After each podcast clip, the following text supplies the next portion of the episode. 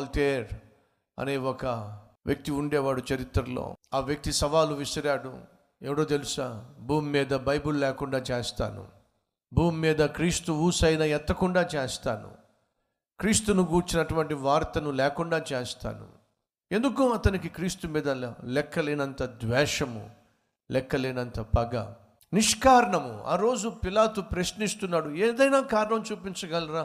యేసుక్రీస్తుని ఎంతగా ద్వేషిస్తున్నారు, ఎంతగా దూషిస్తున్నారు, ఎంతగా అపహాసిస్తున్నారు, ఒక్క కారణం చూపించండి. ఆ ప్రాంతాన్ని పరిపాలిస్తున్నటువంటి పిలాతు యొక్క ప్రశ్న, ఒక్క కారణం చూపించండి ఆయనను శిక్షించటానికి, ఒక్క కారణం చూపించండి ఆయనను ద్వేషించటానికి, ఆయనను దూషించటానికి. యేసు ఈరోజు భూమి మీద చాలామంది ఉన్నారు, యేసుక్రీస్తును ద్వేషించేవాళ్ళు, యేసుక్రీస్తును దూషించేవాళ్ళు, యేసుక్రీస్తును గూర్చినటువంటి పరిశుద్ధ గ్రంథాన్ని తగలబెట్టాలి అని ఆశించిన వాళ్ళు. మీకు విషయం తెలుసా, ఈ భూమి మీద అత్యధికముగా ద్వేషించబడుతున్న దేవుడు ఎవరైనా ఉన్నారంటే అది ప్రభు అయిన యేసుక్రీస్తు. అదే సమయంలో ఈ భూమి మీద అత్యధికముగా అంగీకరించబడుతున్న, విశ్వసించబడుతున్న దేవుడు ఎవరైనా ఉన్నారయ్యా అంటే ప్రభు అయిన యేసుక్రీస్తు. ఈ భూమి మీద అత్యధికముగా ద్వేషించబడుతున్న గ్రంథం ఏదైనా ఉంది అంటే ఆ గ్రంథం పేరేంటి తెలుసా, పరిశుద్ధ గ్రంథము. అత్యధికముగా తగలబెట్టబడుతున్న గ్రంథము ఏమిటో తెలుసా, పరిశుద్ధ గ్రంథము. ఈ భూమి మీద అత్యధికముగా ప్రజలు చదువుతున్న, ధ్యానిస్తున్న గ్రంథం ఏమిటో తెలుసా, పరిశుద్ధ గ్రంథము. ఈ భూమి మీద మొట్టమొదటిగా ప్రింటింగ్ ప్రెస్ని కనుగొన్న తర్వాత ప్రింటింగ్ చేయబడినటువంటి గ్రంథం ఏమిటో తెలుసా, పరిశుద్ధ గ్రంథము. సహోదరి సహోదరులు, ఆ వాల్టేర్ ఏమన్నాడో తెలుసా అండి, యేసుక్రీస్తు పేరైనా ఊసైనా ఎత్తకుండా చేస్తాను, యేసుక్రీస్తును గూర్చినటువంటి ఈ పరిశుద్ధ గ్రంథాన్ని లేకుండా చేస్తానని చెప్పి ప్రగల్భాలు పలికాడు. కారణం ఏమిటి? అంత ద్వేషం. కారణం ఏమిటి? ఈరోజు మరి మీరు సందేశాన్ని వింటున్నటువంటి సహోదరి సహోదరులు, మీలో ఎవరైనా క్రీస్తును ద్వేషించేవారు ఉన్నారా? దూషించేవారు ఉన్నారా? క్రీస్తు గురించి తప్పుగా మాట్లాడే వాళ్ళు ఉన్నారా? నాకు ఒక ప్రశ్న, కారణం ఏమిటి? క్రీస్తును మీరు ద్వేషించడానికి, క్రీస్తును మీరు దూషించడానికి, క్రీస్తు గురించి తప్పుగా మాట్లాడడానికి ఒక కారణం చూపించగలరా? ఆయన పరలోకం నుంచి ఈ భూమి మీదకి వచ్చాడు నీకోసం, ఈ భూమి మీద శ్రేష్టమైన బోధలు చేశాడు నీకోసం. అభము శుభము ఎరుగునటువంటి ఆ యేసు ఈ భూమి మీద ముఖం మీద ఉమ్మి వేయించుకున్నాడు, కారణం తెలుసా, నీకోసం. ముళ్ళ కిరీటం ధరించాడు, కారణం తెలుసా, నీకోసం. 3 మేకుల మీద సిలువలో వ్రేలాడాడు, కారణం తెలుసా, నీకోసం. సిలువలో ప్రాణాన్ని దారిపోసాడు, కారణం తెలుసా, నీకోసం. ఎందుకని? నిన్ను ప్రాణంగా ప్రేమించాడు కాబట్టి, యేసుక్రీస్తు నీకోసం ప్రాణం పెట్టాడు. పిలాతు అంటున్నాడు, ఏ తప్పు చేయనటువంటి ఈయనను చంపేయాలంటారేమిటి, సిలువ వేయాలంటారేమిటి? అంతగా ఆనాడు యేసుక్రీస్తును ద్వేషించారు. ఈరోజు కూడా యేసుక్రీస్తును ద్వేషించేవాళ్ళు, దూషించేవాళ్ళు, అపహసించేవాళ్ళు లేకపోలేదు.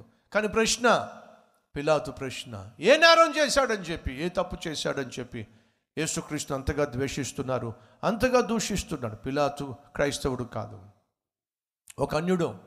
అయినప్పటికీ ప్రశ్నిస్తున్నాడు, ఎంతగా మీరు యేసును ద్వేషిస్తున్నారు, దూషిస్తున్నారు, ఏ కారణం చేత?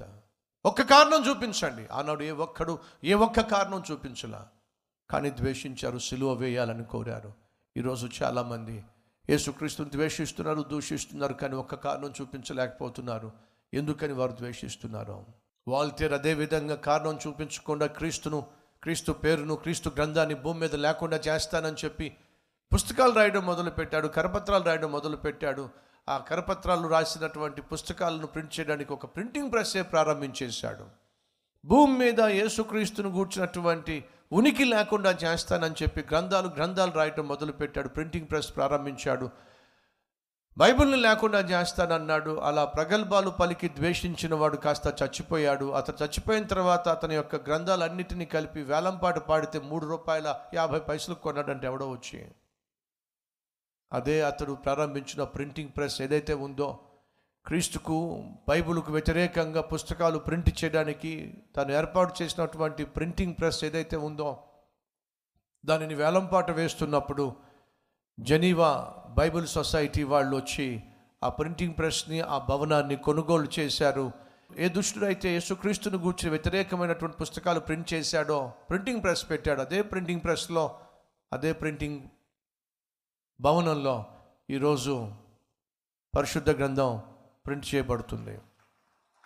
అనగా దయచేసి గమనించండి, కోపంతో ఒక గులాబీ పువ్వును తీసుకొని నువ్వు నలిపేయొచ్చు, కానీ నువ్వు నలిపేశానని చెప్పేసి వికట ఆనందాన్ని పొందుకోవచ్చు, కానీ జాగ్రత్తగా విను, ఆ గులాబీ పువ్వుకున్నటువంటి మకరందము, ఆ గులాబీ పువ్వుకున్నటువంటి ఆ స్మెల్ నీ చేతిని పట్టుకుంది అనే విషయం మర్చిపోవద్దు. ఒకవేళ స్మెల్ చూస్తే ఏమవుతుంది తెలుసా? గులాబీ మధురమైనటువంటి వాసన అతన్ని పట్టుకుని ఉంటుంది. క్రీస్తుని ద్వేషించాలి, దూషించాలని చెప్పి నువ్వు ఎంత బలంగా ఆశిస్తావో అంత బలంగా ఆయన ప్రేమ నిన్ను పట్టుకుంటుంది అనే విషయం మాత్రం మర్చిపోవద్దు సహోదరి సహోదరుడు. అన్నాడు ఒకడేమో అమ్మేశాడు, కొందరేమో అప్పగించేశారు, మరికొందరేమో అపహసించారు, కానీ ఒకడేమో అంగీకరించాడు. ఈరోజు ఈ వాక్యం వింటున్న, ఈ గుడ్ ఫ్రైడే నాడు ఈ శుభ సందేశాన్ని వింటున్న సహోదరి సహోదరుడా, ఏం చేయబోతున్నా పిలాతు ప్రశ్నించాడు. ఏం చేయమంటారు? యేసుక్రీస్తును యూదా ఇస్కరియోతు అమ్మేశాడు, శిష్యులు అప్పగించారు, పరిసయ్యులు అపహసించారు, దొంగ అంగీకరించాడు. ఏం చేయబోతున్నావు? Let's pray. ప్రార్థన చేద్దాం. ప్రతి ఒక్కరు ప్రార్థనలోకి వించాల్సిందిగా కోరుతున్నాను.